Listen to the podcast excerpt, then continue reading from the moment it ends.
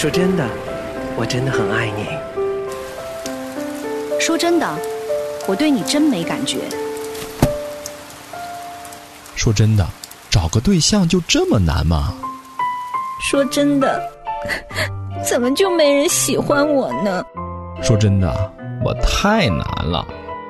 说真的，我等不了了。说真的，说真的，说真的，咱不说别的，只说真的。我是林正儿，您的婚恋扫雷手，陪伴您谈谈情，说说爱，咱不说别的，只说真的。欢迎我亲爱的好朋友再次走进今天的真爱世界，我是林真儿。 Guess what， 今天啊，真儿请到了我的，不是我的粉丝，是我是他的粉丝，互粉啊，不不不，互混互混互混，我们大家互混一下。而且呢，他可是很多很多很多亲爱的听众朋友们的心目当中的爱慕的那一位。咱别这么说了，再往下说越说越异端了。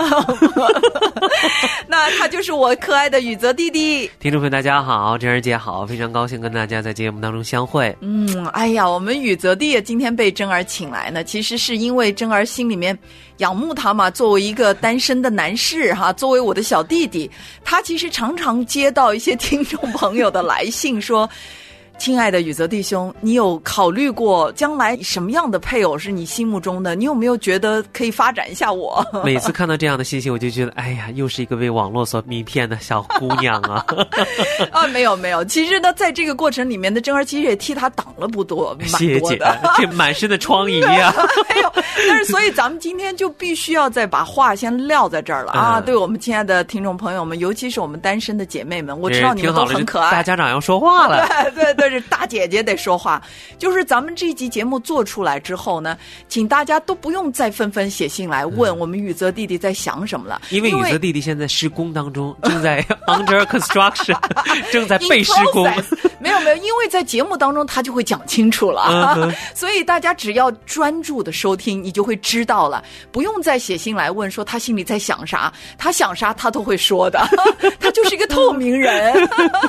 所以今天我们雨泽弟弟来。那真儿姐呢是要问我们雨泽弟弟，就是代表不是他一个人哦，是他代表了所有可爱的单身贵族们、单身人士最最想知道的一些关于婚姻、婚恋的这些话题是什么？我觉得要首先谢谢真儿姐给这个机会，另外我觉得你讲的太好了，单身贵族，所以我觉得要提醒我们收音机前和电脑前很多单身的弟兄姐妹们，不要担心，这只是人生当中最贵的一段季节，一定要好好的去珍惜它。不是最贵的。对呀，最贵的是结婚之后，还贵着就是结婚生子之后更贵。那你什么时候听说过这个结婚贵族了？我们不是单身贵族吗？结婚就平足了，有些人干脆就躺平了。所以珍惜好这一段最贵的时光，是的，最宝贵的时光，没错。而且呢，又最容易可以你常常跪在神面前的时光。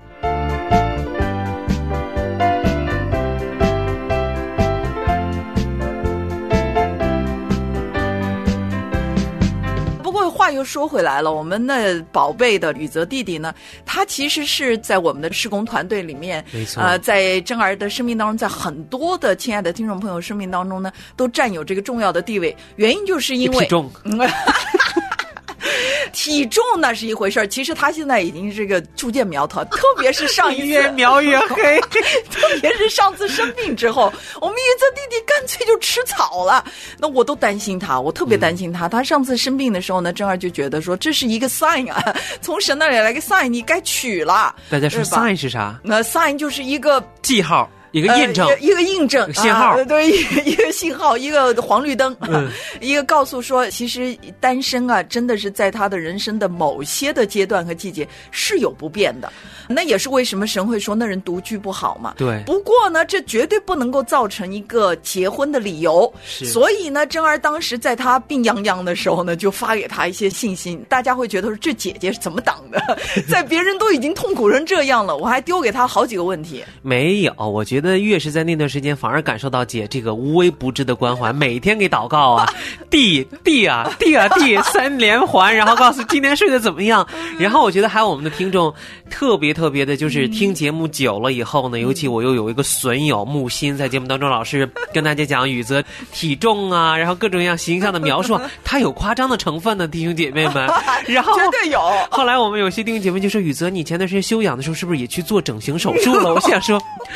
这是亲听友啊，这是亲的，真是亲人呐、啊，让大家都操心呢。我可告诉大家啊，亲爱的听众朋友，我们宇泽弟呢，他做了整容手术，那是从里到外的整，对，那绝对不是只是外面的，而且呢，他在体重见长之前，他真的是非常非常帅的，他现在也还是非常帅。我是又描黑了吗？对不起啊，没有没有，姐讲错话了，不是姐实在没有。好吧，咱们先别说那些，咱们今天要开始呢这一系列的话题，就是单身的人到底在想啥？是。那当时呢，在他病得奄奄一息的时候呢，郑儿姐就替大家抛了这几个问题。我说：“弟啊，弟啊，弟啊，弟，嗯、你现在单身，你都在想啥呀？”然后他第一句话就抛出来是啥？到底婚姻可靠吗？我觉得也很有意思，就是作为一个福音广播主持人，因为你收到很多听众的来信嘛、嗯、然后很多的时候他们就问，哎，我们的婚姻怎么样啊，或者说我现在婚姻遇到什么样的问题又怎么样呢，我就说这儿有真爱住我家的节目，你可以去听、嗯、那还有一个问题就是对于很多单身的朋友们，因为很多弟兄姐妹就像郑儿姐讲的，其实我在节目当中也是真的很敞开的就告诉大家我就是一个单身、嗯、那很多的时候他们就会说，他可不是那种假的那种好像明星，然后我明明不单身了，不是姐还说自己单身，咱这也真不了啊。那我可告诉大家，就我是真的是你，他真的是单身，真的是单身，对对对，专业单身的，专业，他们全世界单身，真的。他就问我说，那单身的过程当中该怎么去面对？嗯、那我觉得说，的确在现在的这样一个社会当中，我们听到的很多很多的消息都是关于婚姻失败的。嗯、的确，你说很多的时候，我们不管是在任何的社交媒体当中，你看到婚礼特别的漂亮，并且我觉得这几年在中国整个婚庆的发展哈，世纪婚礼，真的这个婚礼做的越来越漂亮、嗯、越来越大唯美。我听说啊，有的人一场婚礼都要几十万呢、嗯、就一天的花费、嗯、但是呢第一天结婚的时候几十万，第二天就破产了，是不是第一天就破产，提前就破产了、哦、还有项链啊各种几斤、嗯、那后来我才发现说，的确有很多人在他们的婚姻当中几个月以后就已经是、嗯、世纪离婚，没错，就已经是各分东西了，包括我的同学当中也有很多人是这样、嗯、尤其我发现有一点，就是事业非常有成的人、嗯、反而在这个过程当中他们已经不在乎了，因为觉得说我非常优秀，我可以找更好的，是有的时候我们就很担心说到底婚姻可靠吗、嗯、你说现在大家都说只要我有钱了，我有房了，我就可以把这个人的心拴住，给他一个大的房子、嗯、他就可以在这个房子当中安心下来。但是前段时间我们看到微软的总裁呀、嗯、亚马逊的总裁呀，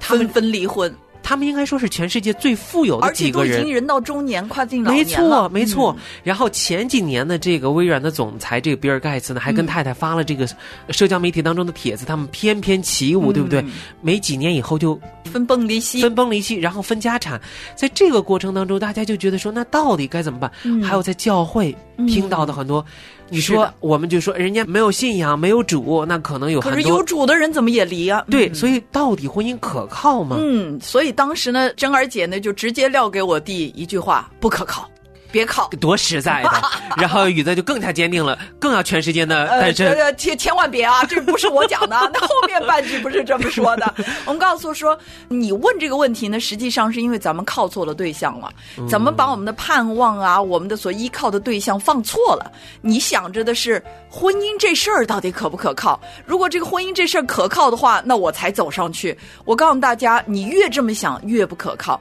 什么时候当我们觉得，哎，我不错，我可能已经预备好了，我可以 handle 爱情了，我可以相信爱情，或者我可以相信对方爱我的时候，我走进婚姻，你发现第二天醒来的时候，旁边躺着一个人你不认识，是。所以其实我们很需要让我们亲爱的听众朋友了解一个事实，就是不是婚姻可靠，不是人可靠，不是因为爱情可靠我们才要进入到恋爱婚姻当中，乃是因为神可靠。只有当我们很深的意识到说，哇，我真的不可靠，但是神所设立的这个婚姻真的对我是有帮助，对人类是有一个蓝图，是有计划的。他在他设计婚姻的时候，他心里面是有一个非常美好的图景的，我需要去了解，然后呢我愿意按照神的心意去开始迈上这信心的一步，这个才是一个正确的态度。也就是说，我们在面对婚姻的时候，张仁姐，你的意思是说，我们要把我们的目光聚焦在耶稣基督的身上、嗯、而不是我们单纯的两个人的身上。嗯，其实这么说吧，有些人说，哎呀，真儿姐你这个太形而上学了，太虚无缥缈了，我怎么聚焦在神身上？神在哪儿啊？我去哪儿聚焦？我的眼神是涣散的。那只有见到一个人或者是某个个体的婚姻，我才看得见嘛。是，所以在这里呢，真儿不是要告诉大家说，哦，现在你就只需要去读经祷告，然后呢突然之间天上就掉下个林妹妹哈，不是只有我们家老公是天上掉下林妹妹，因为我姓林可是呢也许你天上掉下来的有些时候是个大馅饼，但是一下子把你给砸晕了也不一定。你会发现说，其实真正的走入婚姻之前的预备，不是单单预备好我们自己的品格，预备好房子车子，预备好我的心情，这些外在的我的勇气，这些外在东西。更重要的是你要预备好你跟神之间的关系，懂得说，哦天哪，这是一条信心的道路、嗯、我今天只是凭着信心踏出这第一步，但是我相信说，我在整个过程当中，我天天的透过依靠他，天天的透过学习爱，学习舍己，学习谦卑，学习跟对方来过生活过日子，真的就是柴米油盐酱醋茶这么简单的一个日子，然后在这个平常的日子当中去体会神在永恒当中创造爱情婚姻的时候那个美意。只有这种脚踏实地的这样的一种预备，才能够让我们走入到婚姻里面去的时候，不至于跌得鼻青脸肿的，撞得头破血流的。谈谈情，说说爱，林真儿带您走进真爱世界，咱不说别的，只说真的。所以这也就带来一个问题，就是说两个人是正儿八经认认真真的信主，也是认认真真过日子。我喜欢你这个词儿，就是认认真真。你看我就认真的人就光说认真的话、就是、你知道我们主耶稣说什么我实实在在的告诉你对对对，有人可听的就当听就是所以我们现在宇泽弟弟就实实在在的做一个告诉你们真的那现在真儿姐也实实在在的告诉你，如果你预备不好自己，如果你没有对婚姻有一个正确的认知，你走进去一定会摔跤的、嗯、一定会失望的，一定会觉得不可靠。是，怎么啦？你们真儿姐，你不是说了吗？恋爱是好的，婚姻是好的，为什么我进来进来第一天之后我就感觉到受骗了，被忽悠了？对呀、啊，就是你们真爱住我家忽悠了我，是吧？所以我觉得在我们的等候的过程当中，要好好的仰望神。其实这就是我们以前在团契讨论的问题、嗯、就是到底什么时候才是真的准备好了呢？嗯，其实我们宇泽弟弟现在就在准备过程当中、嗯、虽然他面对这个身周围好多破碎婚姻，他就是一个假装辅导山寨版的辅导，我居委会的但是山寨版辅导，他常常对我们的一些同工说，哎呦，你今天跟老婆吵架，来我们家吧跟我走吧跟我走吧，来跟兄弟走吧，咱我们今天好好聊聊。对，他常常面对的是一些很破碎的一些状况，一些现实的状况。但我们宇泽弟呢，每次谈到这时候，其实他虽然有他心里惧怕，可是他还是充满喜乐和盼望的。不是不是，我看人家破碎的时候另外一回事，我没把他当婚姻看，我觉得这是个破碎的灵魂需要帮助这就说对了、嗯、你知道吗？每一桩破碎的婚姻之前，先有破碎的灵魂。是，每一次当我们想要书写离婚证书之前，是因为我已经做了一个破碎的决定，我不干了，嗯，我不想继续了。我不想继续什么？我不想继续原谅你，我不想继续在这条爱的道路上寻求与你携手受够了，学习我够了。对、嗯、就好像以利亚在神面前躺倒的时候，他说了一句啥？够了 ，It's enough、嗯。他说的这个中文翻译是罢了，罢了，也就是我们大算的算，算了算了。那有点太文绉绉了，你抓狂的时候才不罢了吧？算了算了，对，算算了吧你，对吧？他跟神说算了吧你，你还想从我这得啥？我不比我那些列祖强嘛，对吧？我已经受够了这些人。你看你现在就只剩我一身，你你你让我死吧，就是把我的命拿去吧。所以以利亚都这么说。那其实对很多在婚姻里面的人，就是在他决定离婚之前，他就说这句话：算了。我已经不愿意再去原谅了，对 ，enough 就是 enough、嗯、足够了。其实我们呃在婚姻里面也好，在我们人际关系里也好，主耶稣讲过一句话，就是你要原谅对方七十个七次，那是一个 endless 无穷尽的一个数字啊、嗯。就是说，你如果没有做好这个预备，我今天走入婚姻的第一个预备就是。我预备无穷尽的原谅他 ，OK。我预备每一天的宽恕他，我预备在任何的情况底下继续去爱，这个才叫做预备好了。那你想想看，这是一个决定啊，就像我们庆祝的时候决志祷告一样的。你进入婚姻，当时在立婚约的这个宣誓的事情，嗯、誓言，誓言上面怎么说的？无论贫穷和疾病。无论健康哦，不对，你看我都我都直接跳过前头，我光我愿意都不知道是不是愿意啥呢，光我愿意。哎呀，这就是真正好，实实在在的告诉你，我们宇泽弟是个好孩子，他都愿意了，为啥神还没给他预备？这就是我们第二个问题。有很多人说我都预备好了，为什么神到我四十岁、三十岁还不给我预备呢？其实呢，讲这句话的人呢，其实是很明显的，就是一个没有预备好。为啥呢？其实我们真的没有一个足够预备好的状态。其实我觉得包括我看我周围很多幸福的婚姻、嗯、比如说郑仁杰他们的婚姻，或者木心有的时候这样结他们的婚姻，你会发现虽然他们不提预备这个词了、嗯、在结婚之前我们常常提预备自己，我现在还随时预备着呢，对，但是我们不太提这个词了。可是你会发现在他们的字里行间或者分享他们生活的时候，你就发现其实在婚姻当中生命还在不断的破碎，不断的修正，其实这也就是一个在不断预备的过程。没错，说得非常棒。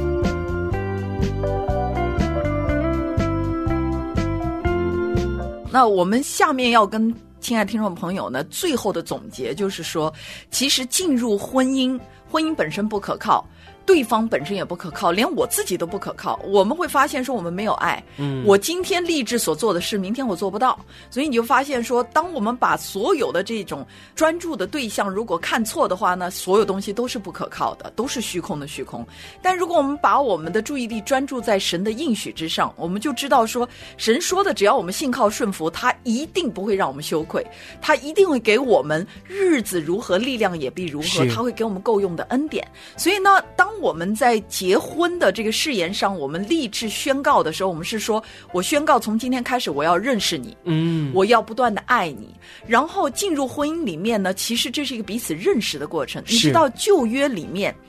同房这个字儿啊，就是夫妻两个同房这个字儿就是亚达，亚达在希伯来文就是认识的意思。如果我们大家回去好好的读经，你就会发现说亚当认识夏娃就生了赛特，就是当他的该隐和亚伯彼此残杀之后，他们在神面前悔改了，然后哭泣了，然后当时亚当就认识了夏娃，然后生了赛特。所以这个